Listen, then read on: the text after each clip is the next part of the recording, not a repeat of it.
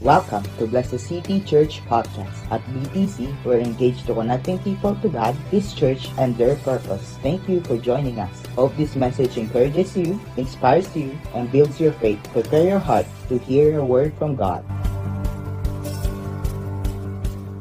Let's start by reading this uh, this verse in Romans chapter 8 verse. I'll be reading two two verses or two passages dito sa simula natin. First, Romans chapter 8 verse 35 and 39. If you don't have your Bibles with you, that's okay because we have this big, big screen. Ito ang ating uh, digital Bible right now. Sabi dito sa may verse 35, Who shall separate us from the love of Christ? Who shall separate us from the love of Christ? Shall trouble or hardship or persecution or famine or nakedness or danger or sword or COVID or problems or crisis? As it is written, For your sake, we face death all day long. That is true right now, right? It smells like death. Sabi ron, uh, we, we face death all day long. We are considered as sheep to be slaughtered. You know, that's, that's, that's life. That's this world because of sin. Next verse. Sabi niya, no. In all these things, we are not a sheep that is just waiting to be to be slaughtered or cattle waiting to be slaughtered. But sabi ron ni Paul, no, we're not. In all these things, we are more than conquerors. Could you please type it in the comment section right now? I am more than a conqueror. I am more than a conqueror. Sabi, why? Who?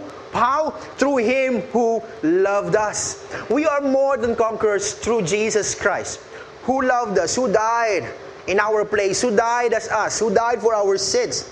For I am convinced that neither death nor life, neither angels nor demons, neither the present nor the future, nor any powers, neither height nor depth, nor anything else in all creation will be able to separate us from the love of God that is in Jesus Christ our Lord. Amen. The second verse that I would like to, uh, to read is in Psalms chapter 37. Tama ba? Yeah, 32, sorry. Verse 32, verse 7. Nababa kasi. Sabi, You are my hiding place. You will protect me from trouble and surround me. Pwede bang i-type mo sa comment section right now? Surround me. Surround me. Come on, type in the comment section right now. Surround me with songs of deliverance. Last week, if you if you weren't here last week, that's okay. But last week we talked about pressure. Tremendous pressure from all sides. Sa parang lagi tayong pinipitpit That's what we are feeling right now. We are uh, feeling tremendous pressure from all sides of our lives. Sa bahay natin, sa school natin, sa trabaho natin, sa mga kaibigan natin, sa mga relationships natin. You know, sa Meralco, sa mga bills, sa mga utang natin, sa mga credit cards natin. Right? We, we are feeling so much pressure surrounding us. Amen? Do you believe that? Sino rito meron kang matinding pressure na pinagdadaanan right now? I believe everybody's going through pressure right now. If you're not, you know, kung wala kang pressure, para po yung blood. Kung walang pressure yung blood mo, patay ka. You know, in this in this world, if you're living, there will always be pressure. Amen? Amin ka lang ng amen. If you're feeling pressure right now, type amen. And everybody's feeling the pressure. Alam mo, pinakamagandang magawa is that when you are feeling the pressure, aminin mo na lang that you're going through it. Because sometimes, if you try to uh, neglect it or maybe uh, wag mong papansinin, nakala natin yung pressure na mawawala na lang. No, it doesn't. It's still there. Even if you don't look, even if you don't uh, hear, it's still there. The pressure is still there. The, the best thing that you can do is just acknowledge that there is pressure. Right? But the thing is this what kind of pressure is that? What you thought was pressure surrounding you from all sides, it was God all along that was surrounding you. Amen. Could you please type it in the comment section again? Surrounded. Actually, that is you. So we've been talking about this. Uh, our identity. Because one thing that the crisis or a crisis does is that it makes you forget who you are or what your purpose in life is. So sobrang panic mo, na nawawala na yung purpose ng buhay mo. Nawawala na yung kung sino ka. And then you're looking for who you are in this crisis. Ang sabi rito, a crisis is defined as a turning point. A crisis bends you one way or another. Kasi there's a lot of pressure, right? So hindi mo alam kung saan ka maglilin. And kung ano yung pinakamalakas na pressure, that's where you would lean uh, away from. Are we getting this? And that's what a crisis is. It's pushing you from one direction or another. Okay? Yan po yung pressure. That's why God allowed crisis to happen in our lives because God is directing us to a place where uh, in, in a normal situation we will not be in. Or you won't even think about. That's why I'm thanking God for this crisis. I know there's a lot of people who suffered, who are suffering right now, but I believe that God has a purpose for everything. Amen? I believe this crisis for me and for most of us, God is pushing us to a new direction. Kaya don't waste this crisis. Amen? A crisis, it overwhelms you. Where you feel like there are pressures all, on all sides and that you are surrounded. The question is this What are you surrounded by? Because knowing what you are surrounded by is crucial because it will dictate how you will react to the pressure. Right? Uh, doon mo malalaman kung paano ka magre-react by knowing kung ano yung pressure sa'yo. Kung ano yung pressure mo. Right? Kung ano yung pressure that is surrounding you. Maybe you're thinking right now you are you are surrounded. You are surrounded by kamalasan, by kapalpakan. You are surrounded by problema, ng kahirapan. Maybe iniisip mo right now na you are surrounded by modules. Grabe. Di ba binigay sa'yo yung module sa kailangan mo sagutan nung umaga? Ginawa mo, nag-text ka, nag-internet ka the whole day. Nung gabi, bigla mo ginawa yung modules mo. Sabi mo, grabe namang sulto, pahirap. Pinapahirap pa kami, wala na akong time. you feel like you are surrounded. Or maybe you feel like you are surrounded by darkness. No, when I say darkness, hindi yung literally darkness because there's there is sun kahit na merong ulan. There is light. But you know, the darkness that I'm talking about is yung hindi mo na nakikita kung ano yung future mo, kung saan ka patutungo, kung saan kang direksyon. Maybe you feel like you are surrounded with darkness. Or maybe you feel that you are surrounded with temptations. Right now, marami po ng tabaan.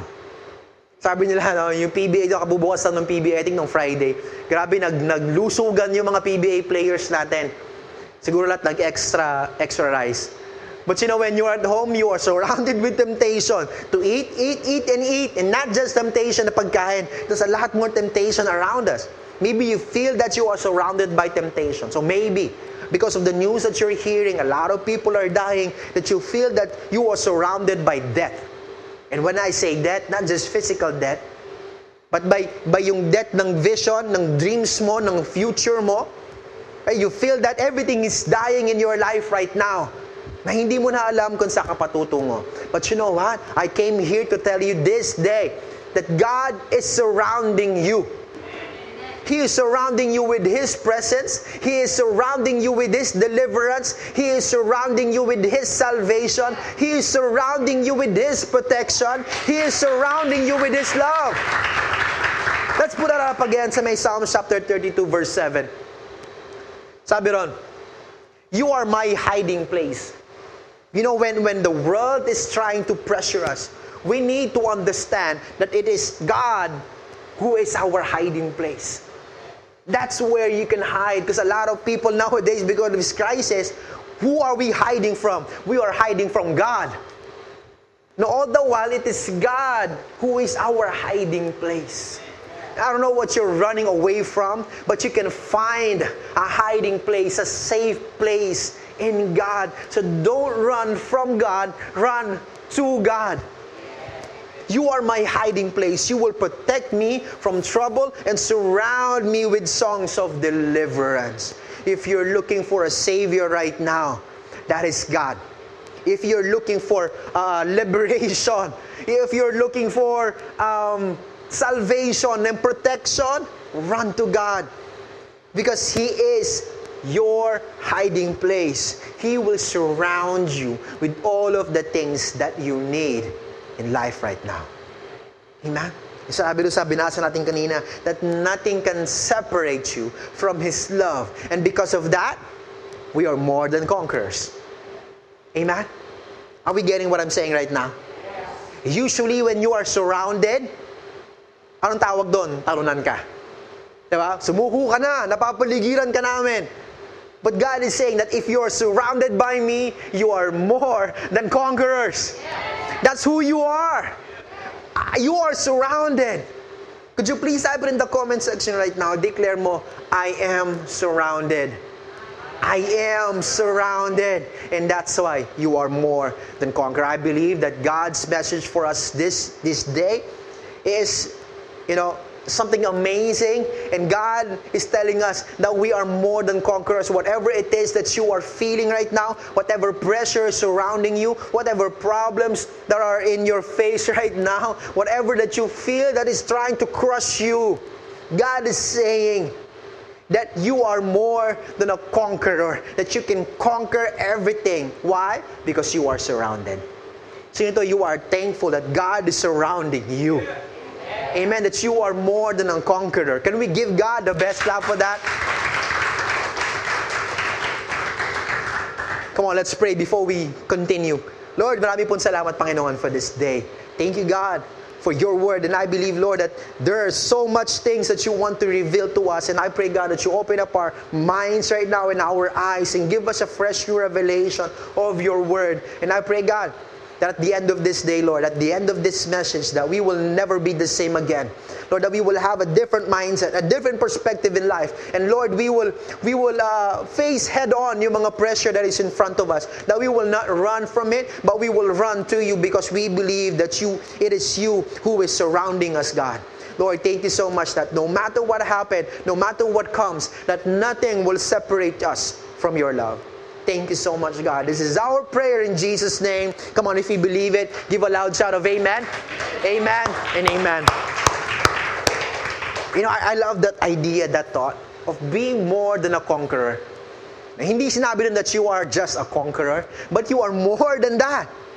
Grabe, da? So talagang, uh, what is a conqueror? A conqueror is that, it means that you are victorious, that you are an overcomer, right? That nothing can overcome you. And even, not even this COVID crisis, not even financial crisis, whatever, what you are facing right now, God is saying that you are more than that, that you can conquer it. That's what this more than a conqueror means, and I, I love it so much. Right? It gives me faith, it gives me hope for the future that uh, whatever it is, I can overcome it. Whatever that uh, this world is placing in front of me, I can overcome it. But the thing is this, the, the key word is this. Doon sa binasa natin kanina, let's go back. Uh, Romans chapter 8 verse 37. Sabi, no, in all these things, we are more than conquerors through Him who loved us. There we go. Because sometimes we just stop here. That we are more than conquerors. Yes, I can conquer everything. No, no, no. You cannot conquer everything. Actually, you cannot conquer anything without Jesus Christ, without Him who loved us. That is the key word here. Through Him who loved us. Through Jesus Christ. You can only conquer Namoy kayo medyo nasusulong na bigas. But anyways, you are more than a conqueror through Jesus Christ. It's not you know, not because of your mind, not because ng galing mo, not because ang dami mong alam. It's because only through Jesus Christ. Do you believe that? It's very crucial right now. If you want to conquer whatever that you facing right now, you need to understand this and you need to believe this that you can only conquer this through Jesus Christ. You can't do it alone. Come on, could you please type it in the comment section right now? Sabihin mo, i-type mo doon, you can't do it alone. You need Jesus Christ. And I don't know if you're familiar with this verse. Galatians chapter 2, verse 20. Ito yung favorite uh, pagkakaalala ko. Favorite na verse si Pastora Tess Peren. Galatians chapter 2 verse 20. Let's look at that.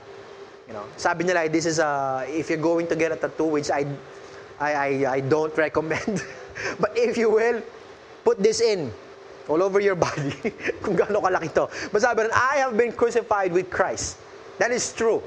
Jesus did not only die for us, but we need to understand that He died as us. He died as you. Amen? He did not just die uh, for your sins, for your mistakes, but He died in your place. Now, supposedly, that was you.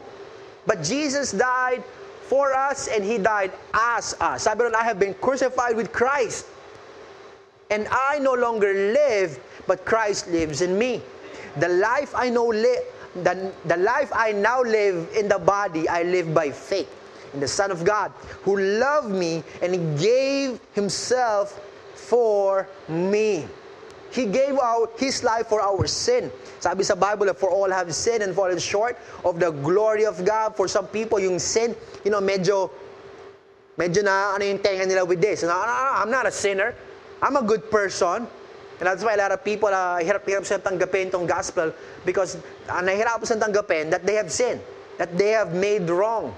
You know, para mga bata, sino rito yung dumaan sa ganun, na hindi ka nagkakamali. You know, mga generation ngayon parang hindi na nagkakamali. Para pag sinuway mo sila, sila pagalit. Right? Na ikaw pa yung mali dahil nakita mong mali sila. Are we getting this? You know, Jesus is saying, God is saying, we all we all have sinned and fallen short of the glory of God. That's what it means by sinning. Maybe you're a good person. Yeah, okay.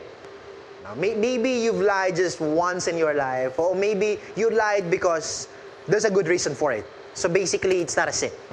That that's not what this sin means. Sin means missing the mark. Alam mo yun? Ah, sino ito yung umabot ka dun dati, naabutan mo tong... Sino nakaabot sa family computer dati? Naabutan mo ba yan? Yeah, si Deyam. naabutan mo dati yung duck hunt, alam mo yun? Yung, yung merong lumilipad na duck doon sa may, sa may TV, tapos babarli mo siya using that gun. No? Favorite ko dati yun eh. Then I found out na meron palang susi doon. Hindi mo wala habulin yung duck. Just, just aim your gun doon sa gitna nung, nung TV, sa may pinaka-bottom nung TV, kung sa kaya, Harry o kaya sa Sony. Doon mo lang i-aim, tapos balik ka ng baril, tatamaan mo lagi yung duck. Napakadaling mag, mag, uh, mag-aim. But who here believes na in real life that doesn't happen? You just can aim straight and then thinking na dumadaan mababaril mo. You need to aim. And a lot of times, you would miss it. Right? Kung, kung ikaw ay a marksman, good for you. But most of us, that is true, that is alive, we can't, we can't shoot anything that is moving. It's hard to shoot. And that's what, what we look like as, as a human being. Sabi ni, sabi ni Lord that we have missed the mark. That is sinning. We have missed the mark of God's glory. Are you getting what I'm saying? That's why we have sinned because we are created in the image of God, but because of our sinful nature, hindi na tayo tumugma. That's what sinning is all about. And just as Jesus died for us and as us, He wants you not to just die. Because a lot of Christians, dun sa nagkakamali, nag-stop na dun sa may dying. Namatay na lang. Pinatay na lang yung dating self, and then di na nabuhay muli, and that's why bumabalik-balik uli yung dating self nila. So, Jesus doesn't want you to just die. Yung ating old self, die as us, but He wants us to live as Him as well. Right? Uh, Jesus did not stop dying on that cross. Hindi niya sinabing, it is finished and then that's it. What happened? He died, but after three days, what happened? He rose again. He is living. And that's why we are serving a God who is living. Amen? That's a big difference. Maraming sinang sasabi na, para-pareho lang yan. You know what's a big difference between our God and the other small gods of this world? Yung mga, yung mga gods na yon namatay na and still dead. But Jesus, He died for our sins. And He is now alive again because of us. And that's what He wants for us as well. He doesn't just want us to die, but He wants us to live. Are we getting this? Kaya doon sabi sa verse na yun eh. Like, could you put it up again? But Christ lives in me. Right? He's not dead inside of me. We're not celebrating His death, but we are celebrating His resurrection. He lives in us. The life I now live in the body, I live by faith in the Son of God who loved me and gave Himself for me. So we have to live for Christ. Amen? You know, this this topic that we've been talking about for weeks right now, it's all about the identity. Sabi ko nga kanina, this crisis, it robs us of our identity. The enemy has been trying to rob you of your identity since the beginning of time. Since you were born, before you were born, si Lord may plano sa iyo. Alam mo, demonyo, pinagpaplanuhan ka na din. How He would take that idea or that that uh, image, the God image inside of you, out of you. The enemy has been trying to rob you of your identity, who God created you to be. And that's why Jesus died for us, so that we can regain that identity. One of the things that uh, we get because Jesus died on the cross for us, remember this verse that he, he was unrecognizable. He was so beaten na wala na makakakilala sa kanya. His identity was, was gone. He looks like an animal, sabi. Some people cannot bear to look at him. No, the world took his identity so that he can give us our identity. Jesus died so we can regain that identity back. Sino ito? You, you are thankful that you are serving a God na hindi kailangan na puro ako ako, but He gave first. Amen? A lot of small G's in this world, small gods, anong kailangan nila? Puro alay, alay, alay. Alayan mo ako ng itlog. Alayan mo ako ng, ng uh, pechay. Kung ano-ano pang mga alay. Right? But what does, what, what did they give you? Nothing. But you know, see, Jesus, before he would ask our lives, he gave up his life. And he is just asking for our lives because he know that in his hands our lives will be greater. He's always thinking about our good. That's how good and loving our Father is. Amen. Come on, give God the best laugh for that. He died for our identity.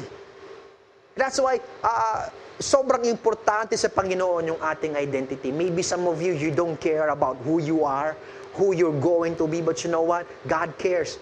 And He died for that so that you can regain it. Your identity matters to God. Ang sinasabi niya dito that we are more than conquerors. Why? Not, not, not, that's not our identity actually. That's not who you are. You are not just more than a conqueror, but you are more than a conqueror because of your identity.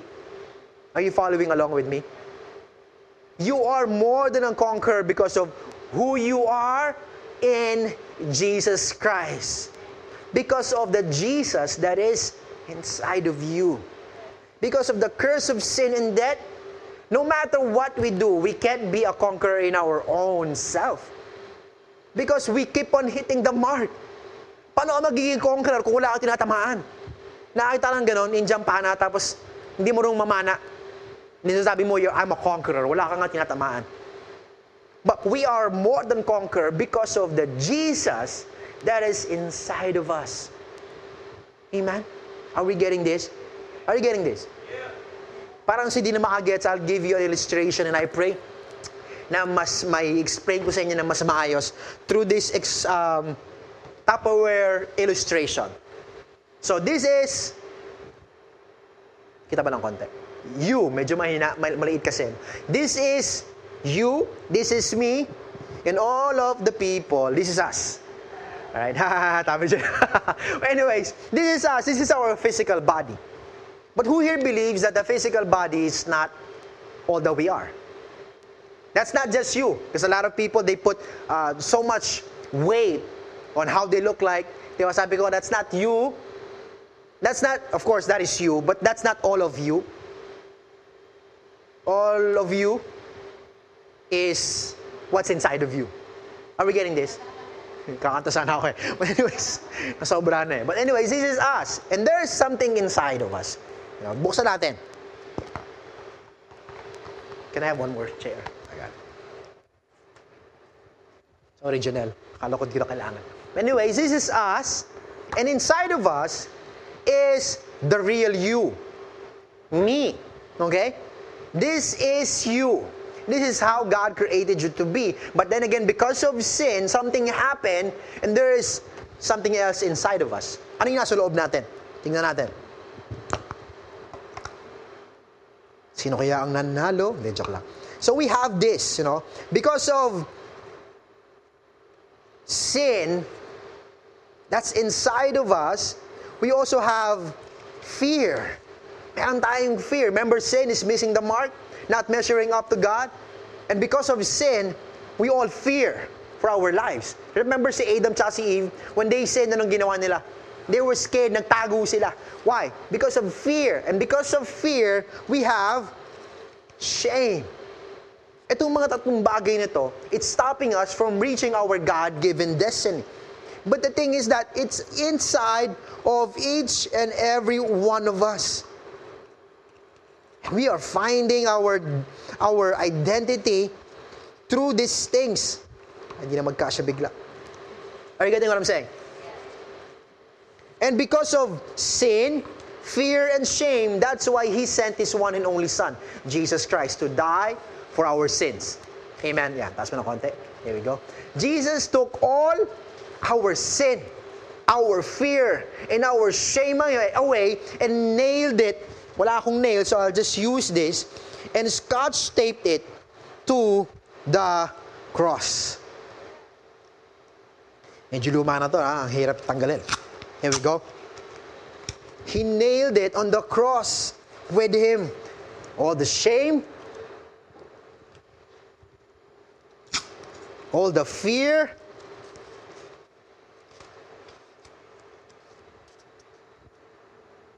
and all our sin. That's what happened on the cross for us. Are you following along with me? That's what Jesus did. And now, because He died on the cross for us, guess what? Wala lang laman. It's empty. Right? It's all empty. And sabi doon sa may 2 Timothy chapter 1 verse 7 that when He died for us, He emptied us and He want to replace it with something else. And what is that? Sabi, for God has not given us a spirit of fear, but of power, power, love, and sound mind. If we receive Jesus Christ, He will empty all of this within us na hindi natin kailangan, all of the things that is hindering us from stepping doon sa promise ni Lord and replacing it with love, power, and sound mind. That's if we receive Jesus Christ. You know, sometimes we try to change who we are by changing what's on the outside. Na kahit na meron pa rin tayo lang itong mga bagay na to. Let me And again, hindi ko gano'n na pag-isipan ito. But anyways, you know, we try to change ourselves not from the inside, but from the outside. A lot of people, me, I did this before. Now I try to change me, who I am.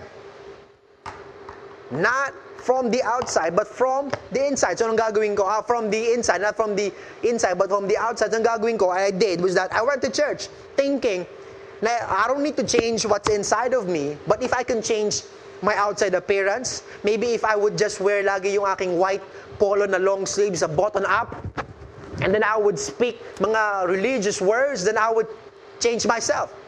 You know, sometimes that's how we look like. We try to change ourselves from the outside, thinking na okay ako from the inside. That I can change sa kahit na meron akong sin, na kahit na meron akong fear, na kahit na meron akong shame.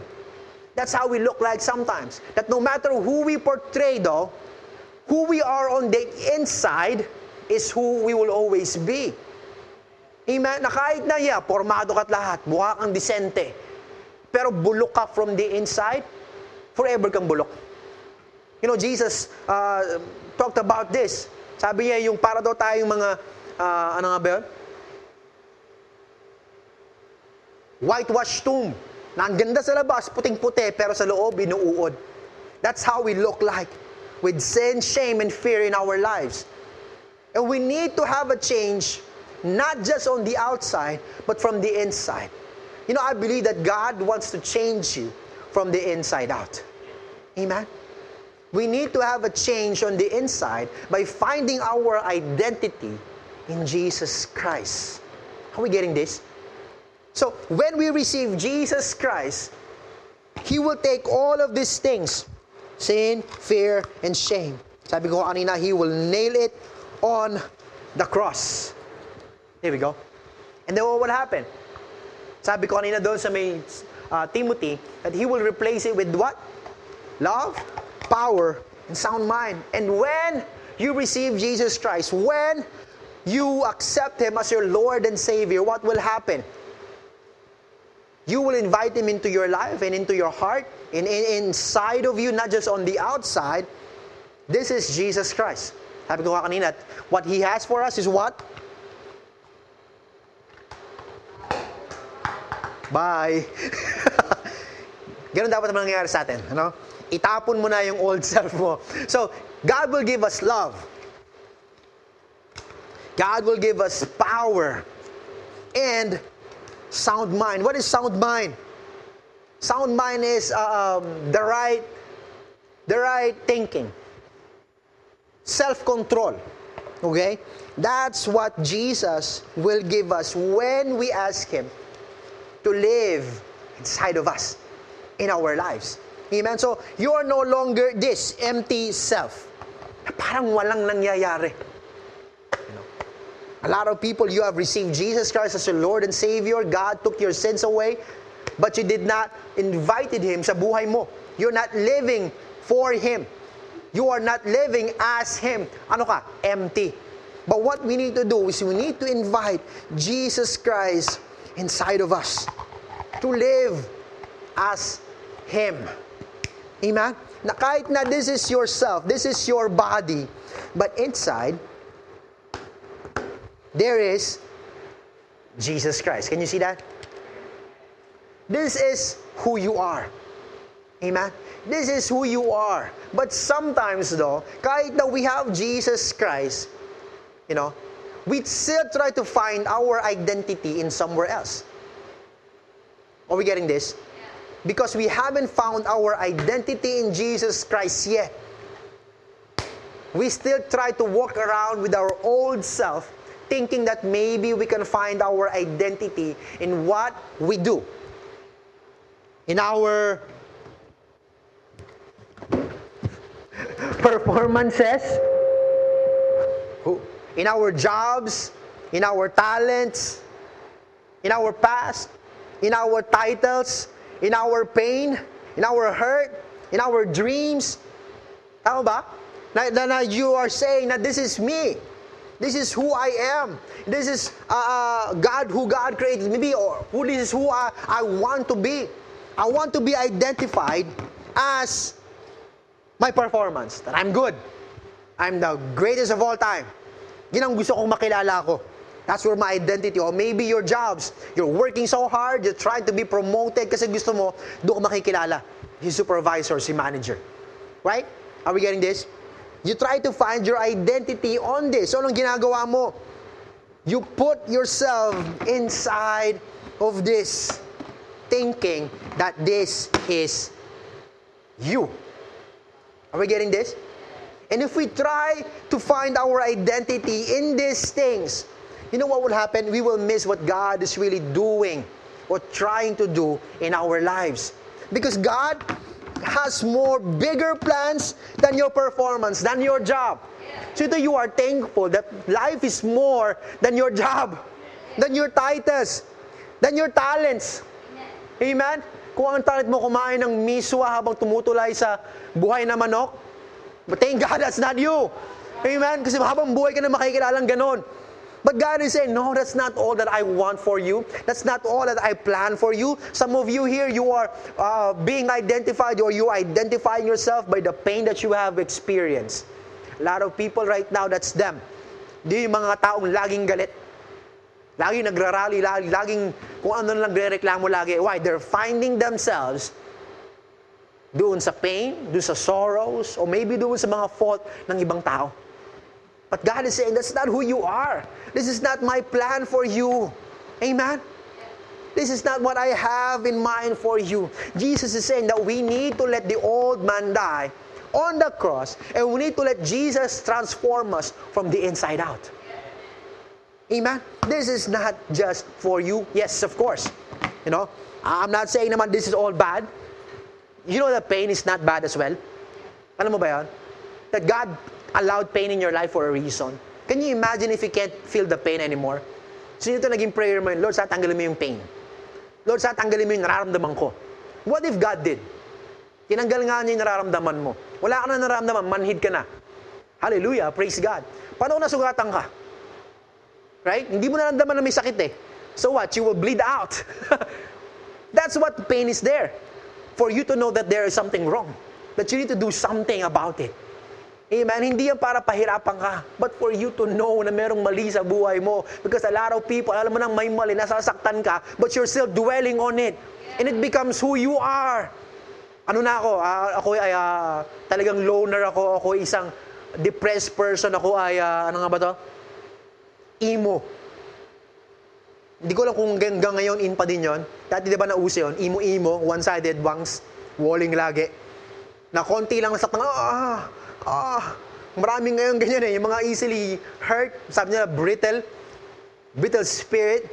That's not who God created you to be. That's not who you are. Sabi that you are more than a conqueror through Jesus Christ. Amen? Are we getting this? This is not who you are. Right? Yeah, that's part of life. Of course, God wants you to perform well. God wants to give you a good job. But that's not all there is to life. That's not all there is to you. Amen? You know, sabi sa Colossians chapter 1, verse 27, To them, God has chosen to make known among the Gentiles the glorious riches of this mystery, which is Christ in you, the hope of glory. So we need to have Jesus Christ in us. When we invite Jesus to come into our lives, Christ comes on the inside of us. Amen? And who here believes that Jesus Christ can't live with sin? So ang ginawa niya, tinanggal niya lahat ng sin, lahat ng shame, lahat ng, ng fear natin so that He can live inside of us. And when He remove all of those things, He will give us power, He will give us love, and a sound mind. And when you start to allow Jesus to live inside of you, just like this, I specifically uh, pick this container. See-through kasi siya. Eh. That's how we look like. Kahit na itago mo. Sino naniniwala ka, kahit itago mo kung sino ka, people will still see who you are. Right? People will still reflect kung ano yung mga nakikita niya sa'yo, kung ano ka, kung sino ka. And that's like, just like this. When you have Jesus inside of you, people will see the Jesus inside of you. That's why you're called Christian. That's why tinawag pong Christian before, ang tawag po sa mga followers of Jesus is the uh, followers of the way. But because they become more like Jesus, people are saying that parang kamukha niya si Jesus, parang galaw siya ni Jesus. And that's why they were called Christians, little Christ. That's who we should be. As we invite Jesus in our lives, let Jesus shine through us as well so that people can see the Jesus inside of you. Amen? But wait, there's more. Senorito, you're, you're glad, you're happy that you have Jesus inside of you. But God is saying, wait, there's more. Hindi pa natatapos doon. The cross is not the end. It's just the beginning. There's more. Come on, could you please type in the comment section right now? Sabi mo, there's more. There's more. Jesus doesn't just want to live in you, but He wants you to live in Him. Sabi sa may 2 Corinthians chapter 5 verse 17 if you don't believe me. You know, sabi, therefore, if anyone is, what was that again, that word? In Christ. So it's not just Jesus living inside of us, But if anyone is in Christ, this is Jesus Christ. Sabi ron, if anyone is in Christ, he is a new creation. The old is gone, the new has come, or the new is here. If you want to be in Christ, first of all, just like this kanina, sabi ko, this, this is us. Maybe some of us right now, this is us we are living in our jobs, in our performance. there we go, thank you. In our talents, in our past, in our titles, in our pain, this is us. But Jesus is saying that you need to live in Christ. Before you can live in Christ, You can live in Christ and live in the world at the same time. What do you need to do? You need to remove yourself from whatever it is that you're living in and start living in Christ. Amen? Di makita yung ating ano. Are we getting this? We just need to choose one. You cannot choose both. Amen? Choose just what, what, what box or which box are you going to live in. Right now, you have this this um, choice right now. Just like every day we have a choice. Every morning you wake up. Where would I live? Would I live in my job? In my pain? In my dreams? Or would I live in Jesus Christ? The one who died for me, who's making me to become more than a conqueror. It's either you choose the temporary box. Ngayon lang ito. Who here believes that your job is just temporary? Na kung crisis to, nalaman natin to. Nakakala mo yung gagawin mo forever because of crisis bilang nawala. Amen? Yung dreams mo nakakala mo, that's it. That's, that's my everything. Bilang nawala. It's just temporary. Would you choose something that is temporary for something that is eternal? Amen? Jesus is saying that I want you to put your life in me. Amen? Christ in us and we in Christ. That is the power when I say that we are surrounded. You are not just surrounded from the inside, but you are surrounded from the outside. There's Jesus in you, and there's Jesus outside of you. Come on, I don't know if that will make you happy, but that's making me happy. Amen? That's making me glad. That's why I can praise God and just say, Lord, give me faith. Kahit na I'm broken from inside, God, you made me whole again. Amen? This is the picture of your identity. Surrounded from the inside, surrounded from the outside. Amen? But you know, sometimes we just still try to find our identity in our performance. Because sometimes naiinip tayo. Ang tagal naman, Lord. Tagal naman ng promotion ko. Ang tagal naman nung, nung uh, more ko. Saan gagawin mo? You would put your dreams or your future in your hands. Sabi mo, Lord, mamaya ka na muna. Let me go back to my performance. Let me go back to my dreams. Let me go back to my past, to my talents, to my pain, to my suffering. Sometimes we still try to find our identity in these things over and over and over again. In the Jesus on the inside, in the performance on the outside. Sino ito ganun ka minsan? Yes, you have Jesus on the outside, but still you are relying on the worldly things outside. Come on. Sabi sa Ephesians chapter 2, verse 0. Parang mali yan yung... Sorry for that. Chapter 2, yeah. Something else. 20, there we go. Thank you, Bella. Sabi, for we are God's handiwork. Sometimes you want to be like uh, the masterpiece, right? That's why we are putting on our own makeups, own outwork. Akala natin that we are our own uh, painting. So you are painting your life, you are painting yourself. But God is saying that you are God's handiwork, you are my handiwork. I created you. I created you in my image. I know what's best for you. I know what works for you. I know what you need. Amen? Sabi, uh, you are God's handiwork created in Christ Jesus to do good works. You are created in, sorry, this one. in Christ Jesus. To do what? To do good works. That's His plan for you. So whatever it is, performance, your job, your title, that's promise. Hindi yan sinabi na, you don't, you, you don't need this. This is not good. Hindi yan para sa'yo. Just live in me. No, no. This is also good for you. And that's God's plans for you as well.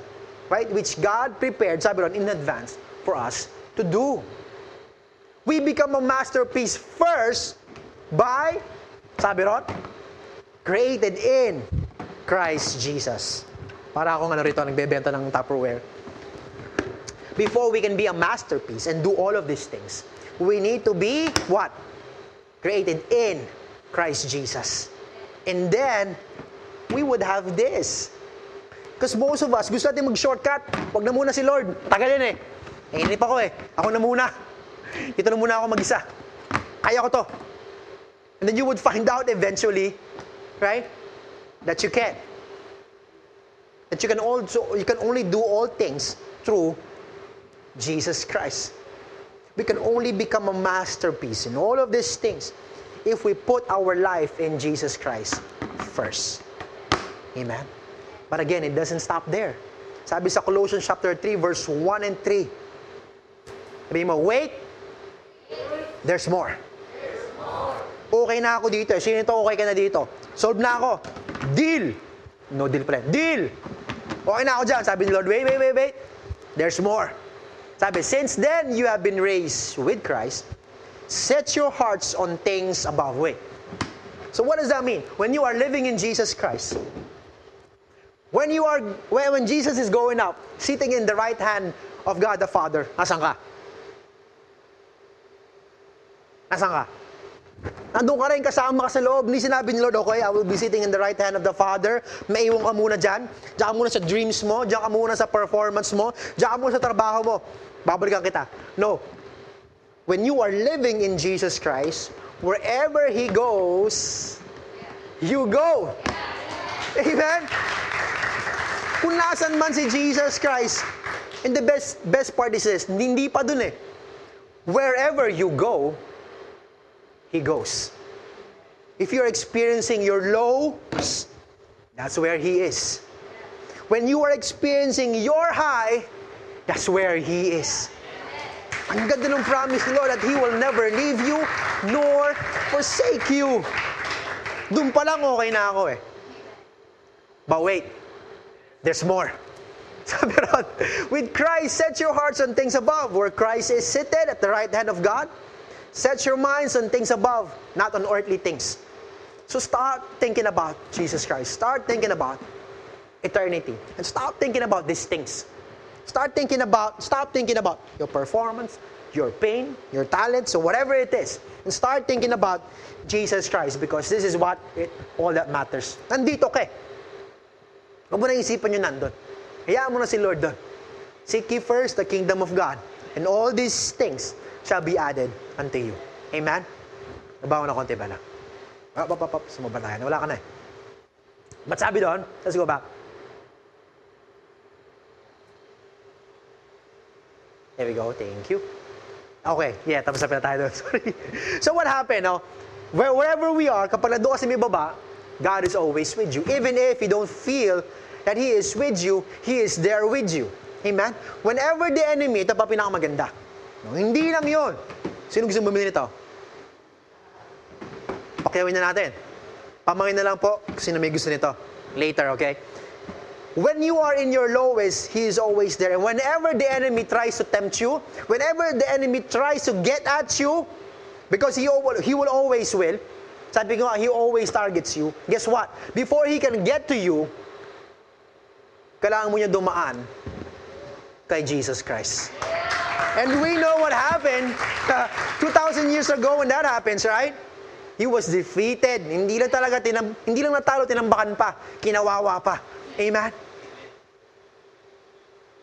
Unanimous decision, not decision. Knock out. Knock out ang enemy. Whenever the enemy will try to get at you, kailangan mo niyang dumaan. Sabi ni Jesus, literally over my dead body. And now I'm alive again.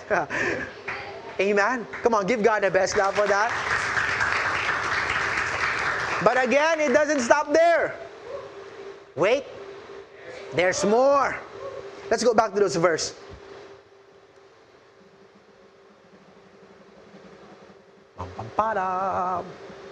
There we go. Colossians chapter 3. Sabi ro, Since then you have been raised with Christ. Set your hearts on things above, where Christ is seated at the right hand of God. Next. Set your minds on things above, not on earthly things, for you died, and your life is now hidden with Christ. Tapos na ba doon? Anong sabi? Please read this out loud. The last two words. In God. In God. So you are surrounded from the inside. You are surrounded on the outside by Jesus Christ. And Jesus Christ is hidden in God. Amen? Hindi pa natapos doon. Stackable office pala yon. this is God. So we're inside, Jesus inside of us, Jesus is outside of us, and Jesus is hidden in God. Come on.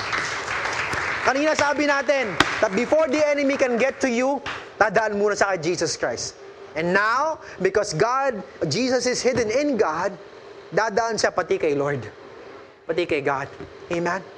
you are not just surrounded from the inside, but you are double layered on the outside. Amen? Parang yung creamy lasagna ni Lily Stern. Ang daming layer. And that's what you are going through. Bago ka makapunta, bago makapunta yung kalaban sa'yo, ang dami niyang pagdadaanan pa. Amen? But wait! There's more. Amen? yung performance, yung dreams, yung jobs, yung talents, and relationships. Who here believes that it's not a bad thing? Of course, gusto ni Lord yung para sa atin, right? But the thing is that it's a matter of just the right perspective. You are not to find your identity inside of this. You are not your performance. Kung bulok ka, you're not bulok.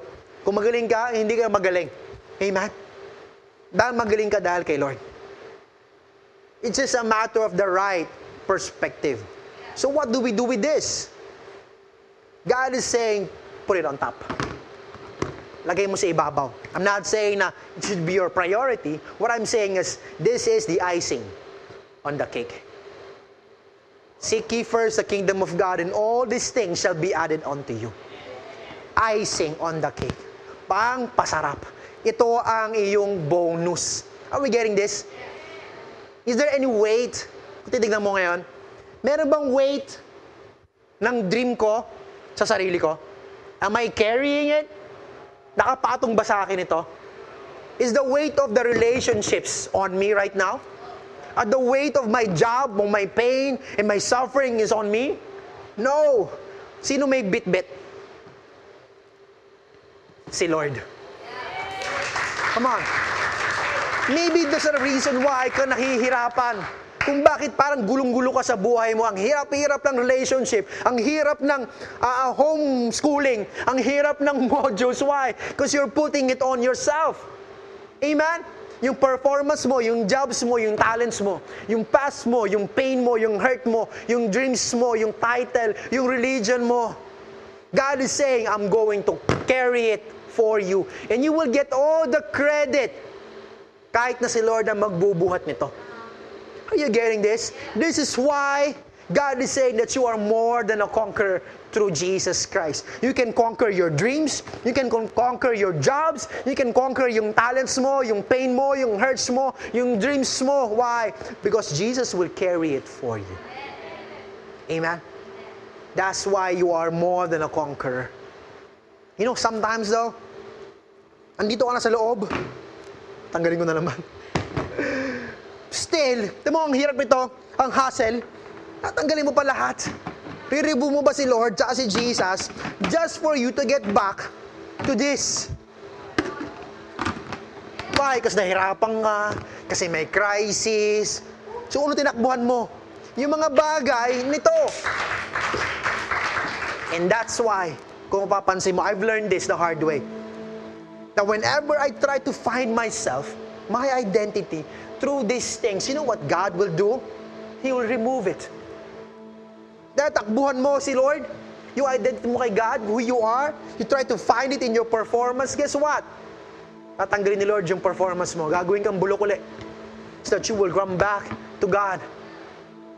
Ba't patigas ang ulo mo? Okay, fine. Bulok na ako. I will try to find myself now sa relationships. Magbo-boyfriend ako, mag-girlfriend ako. Because that's who I am. Pinanganak ako sa mundong ito para mag-boyfriend and mag-girlfriend. Do you know what God will do? He will take that relationship away from you. Maybe that's why yung boyfriend mo, yung girlfriend mo, hindi kayo magkasundo-sundo. Lagi pa rin kayo nag-aaway. You know why? Because it's not time yet. God is saying, be hidden in me. Live inside of me. And you know what? That relationship, ako na bahala dyan. That job that you've been praying for, ako na bahala dyan. I would carry it for you.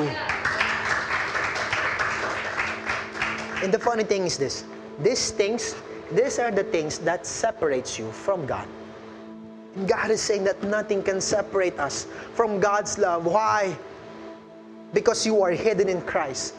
Because Christ is living in you. Because Christ is hidden in God. And your dreams, your talent, your pain, your hurt, it will not separate you from God anymore. Why? Because you're living in Him. Amen. You know, God is not saying that you cannot have all these things. But what he is saying is that if you let him carry these things, you will be more than a conqueror. Then nothing, nothing can separate you from God's love. How many people here, nag-stop ka mag-church before because of relationships na alam mo hindi pa dapat? Nakapag-stop ka na mag-church dahil alam mo na kailangan mo pumasok sa trabaho mo. Sorry, I can't go to, to church, pastor, kasi may trabaho ako ng Sunday. Eh. Inuna mo. Boom. And now, instead of being a conqueror, you are now conquered. Come on. You need to find your identity not in these things, but in Jesus Christ. And as you live in Jesus, you are under His protection through Jesus Christ. Why? Because these things are not your real blessings. A lot of people, kasi ito lang pinapanalangin mo eh. No? Nawala na yung trabaho mo, nawala ka na kay Lord. Nung nasira na yung business mo, unang iniwan mo, si Lord. Come on. Nung hindi ka pumapasa sa school, nung iniwan mo, kailangan ko muna mag-focus sa school ko. And then you are being conquered left and right by modules. Come on. God is saying, seek me first. Ako bahala sa'yo. Because we are thinking that this is all the blessings that we need. You know what David did? David said? David says that, you God are my greatest reward. That's the beauty of life.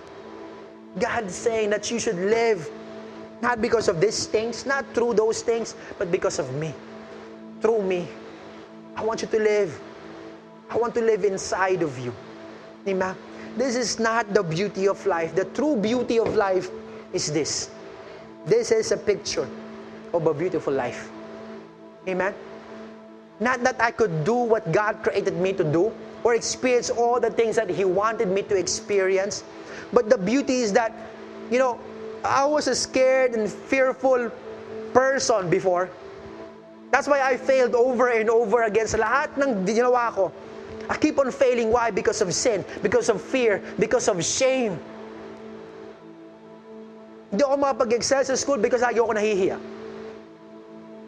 Hindi ako makapag-excel sa trabaho ko, sa business because lagi ako nahihiya. It's because of all of these things inside of me before Jesus Christ. And the most beautiful thing is this, na kahit na I had all those things, God took it away. He replaced it with love, power, and sound mind. And now I am more than a conqueror, and nothing can separate me from the love of God. He came into my life and He cleaned it all out and put me on the cross.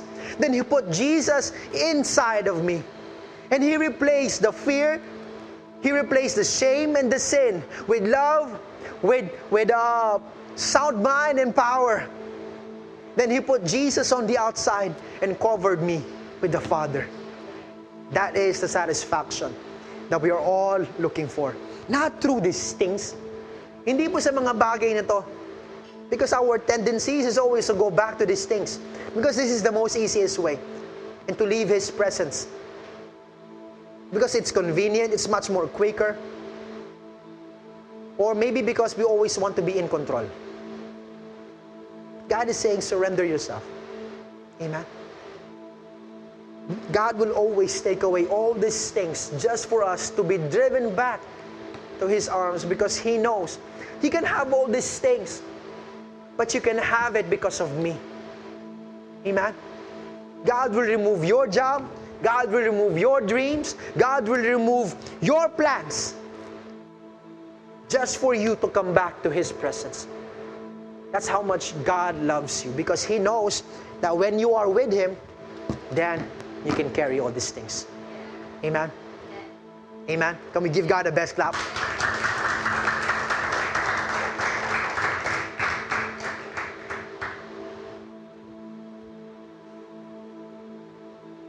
You know, I found out that some closed doors are not really closed doors, but it is God's direction and protection for our lives. Hindi dahil sa ayaw kanyang ma-experience to, no?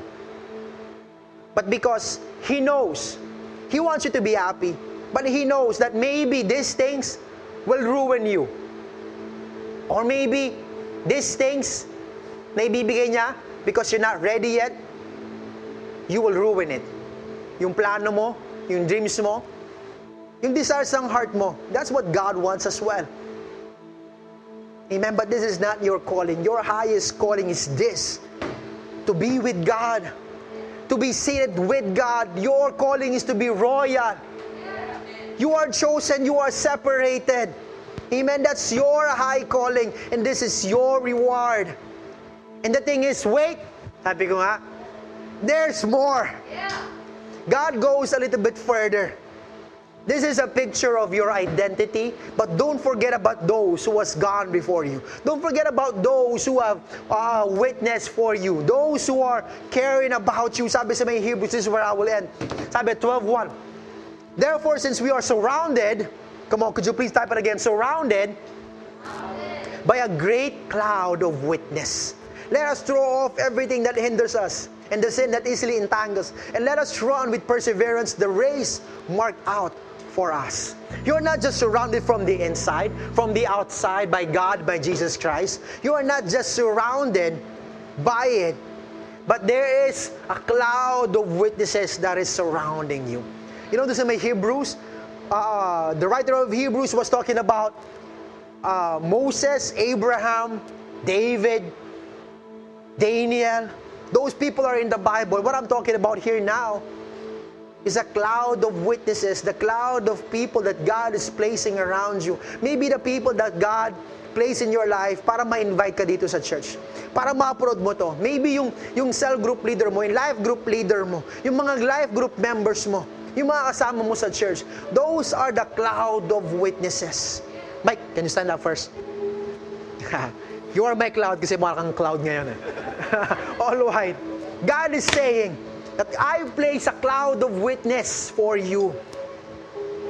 Carry mo to, bro. Kaya mo yan. Here we go. This is the picture of you. And God is protecting you. This cloud of witness is cheering you on. Sinasabi niya, kaya mo yan. This is you. God is with you. Jesus is with you. He's inside of you. A lot of times we try to run away from the cloud. Yung mga taong nilalagay ni Lord sa buhay natin, but God is saying, I'm surrounding you with this cloud. Amen? Para tulungan ka, para i-guide ka. Then again, wait. Wait. There's more. Hindi lang cloud. Sabi sa may Zechariah chapter 2 verse 5. Excuse me, cloud. Sabi ron, and I myself will be a wall of fire. There's a wall of fire that God is placing over your life as well. Tawag tayo ng fire. Agot, tika. You are the fire. Tama. This is how you look like. This is what it looks like. Remember ito, when, when God is, uh, ang lita ng stage natin, when God tried to rescue the, harap ko sa akin, huwag mo harapin yan. Yan. This is how it looked like. This is how the Israelites looked like. When they went out of Egypt, di ba, merong fire in front of them. And there is cloud sa likod nila. This is a picture of God's chosen people. And that's who you are. Being led out of the bondage, out of slavery into the promised land. Into God's, your God-given destiny. They were being led by the fire. A cloud in the rear to guard them from their enemies. And in the middle is the ark of God. The presence of God. Do you know where you are? You're inside God's presence. You are surrounded by God. Come on, could you please type in the comment section? You are surrounded. This is your identity. This is who you are. And just in case that you feel that God has left you, that God has forsaken you, God wants you to know today that you are surrounded. You are surrounded by God. And what do you do when you are surrounded? Ano sinasabi sa ng pulis? Napapaligiran ka na namin! Sumuko ka na! What do you do with your hands raised up? In the air, you surrender to God. Amen. You surrender to God. Maybe that's you right now. God is saying, you are surrounded by God. Sumuko ka na with your hands raised up right now. If that is you, you feel right now that God is surrounding you. Palakbakan natin yung cloud natin tsaka ang fire natin. Thank you guys. God is surrounding you right now. And what is your response? Surrender to God. Surrender to God right now. And I want to pray for you, for those that you felt that God has uh, has abandoned you, that God has forsaken you, na iniwan ka, na parang wala na si Lord, parang tutulog lang si Lord. Guess what? He's always with you. He is surrounding you, and He has placed a cloud of witnesses around you. He has placed a fire in front of you. All you need to do is just surrender to God right now. Let me just pray for you with everyone's eyes closed and head bowed down. Lord, marami pong salamat, Panginoon, for this message. Thank you, God, for reminding us that we are surrounded by you, that you are inside of us living, that we are more than conquerors, or whatever it is that is pressing on us, on all sides, Panginoon, that you are saying to us that we can conquer it because you are living in us. You are we are living in you and that God is hidden, that you are hidden in Christ and that we are we are surrounded by clouds and fire all around us, God. Thank you so much, God, for this word. And I pray, Lord, that we will not just hear it, but we also we will feel it, Lord. Lord, I pray right now for those hearts right now that they feel that they are neglected by you. God, I pray that you touch their hearts right now and let them feel that you are surrounding them right now with your love, with your protection, with your blessings, God, and everything that is good, Lord. Marami pong salamat. This is our prayer in Jesus' name. Come on, if you believe it, give a loud shout of Amen, Amen, and Amen.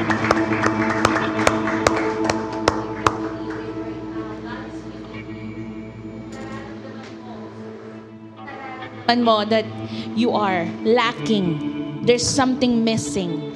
That no matter how much effort that you exert, para bang kulang. Now you know why. It's because you are not inside the presence of God that will complete everything that you are doing. There's no completeness, there's no satisfaction sa mundo. But there's always completeness and satisfaction in the Lord. And today, if you are watching and you feel that you are inadequate, kulang, you are in the right live streaming right now. You are watching because God called you.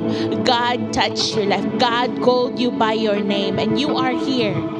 It's no accident. God is reaching out to you and telling you, Anak, today, just put down everything that you are holding on to and just let me be in you and you in me because today is going to be a beginning of something great in your life. And if you're that person, you want to surrender your life to Jesus Christ. You are admitting na sobrang kulang, sobrang madaming mali, wrong decisions, sobrang daming pain without Jesus Christ. Today, I'm encouraging you to just lift up your hands wherever you are.